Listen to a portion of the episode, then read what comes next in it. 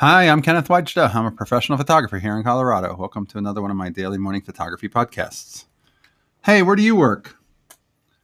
I'm a photographer. Does your company need photography help? I work on commercial campaigns, I do portraits, I do company headshots. So look me up.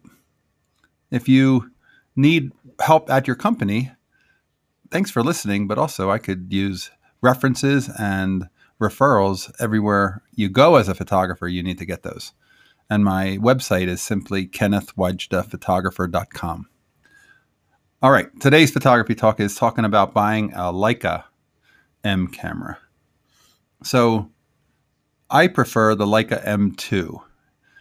It actually came out after the M3. The M3 came out in 1954, and it was the most beautiful viewfinder with a rangefinder focus inside that is set for a 50 millimeter lens.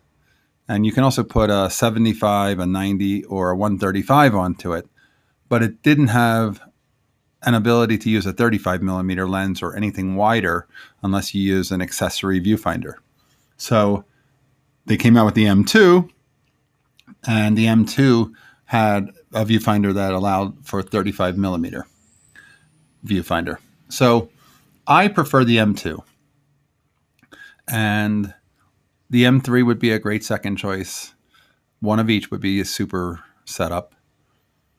And then after those, I think one of my favorite cameras that is a real underdog in the series is the M5. People didn't like that they changed to a slightly different body style, but to me, it feels like you're carrying a war tank with you.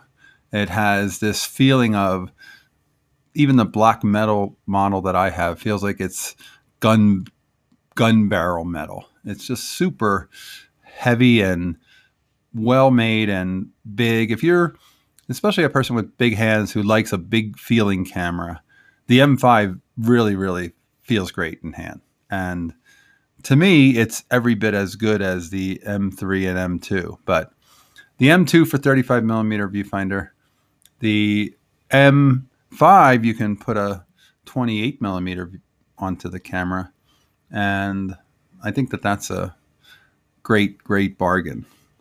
Lastly, I'll talk about the M6, which is a beautiful camera they made later, obviously, and that came with a meter and that camera tends to get really pricey right now. It used to be you could find them for a thousand dollars, and now it seems like they're closer to two.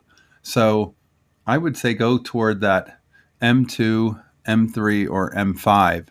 And if you can find them in user condition, a little bit beat up, some of the leather covering coming off, that's all replaceable. And I think it's kind of attractive to have them in their user state because that shows that they're cameras that were made to be used.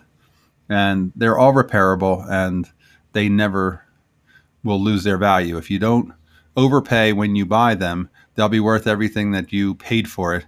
If you ever want to sell it, you'll get all your money back. So think of it as a system that ties up your money more than it actually costs you money. And Leica M bodies are probably the only SLR, or not SLR, Leica M bodies are probably the only film camera that you can buy that you might even make money on resale. Because, like I said, if that M6 had been a thousand dollar purchase, they're going for close to two now. So, all right, those are my recommendations. As always, here's the good light.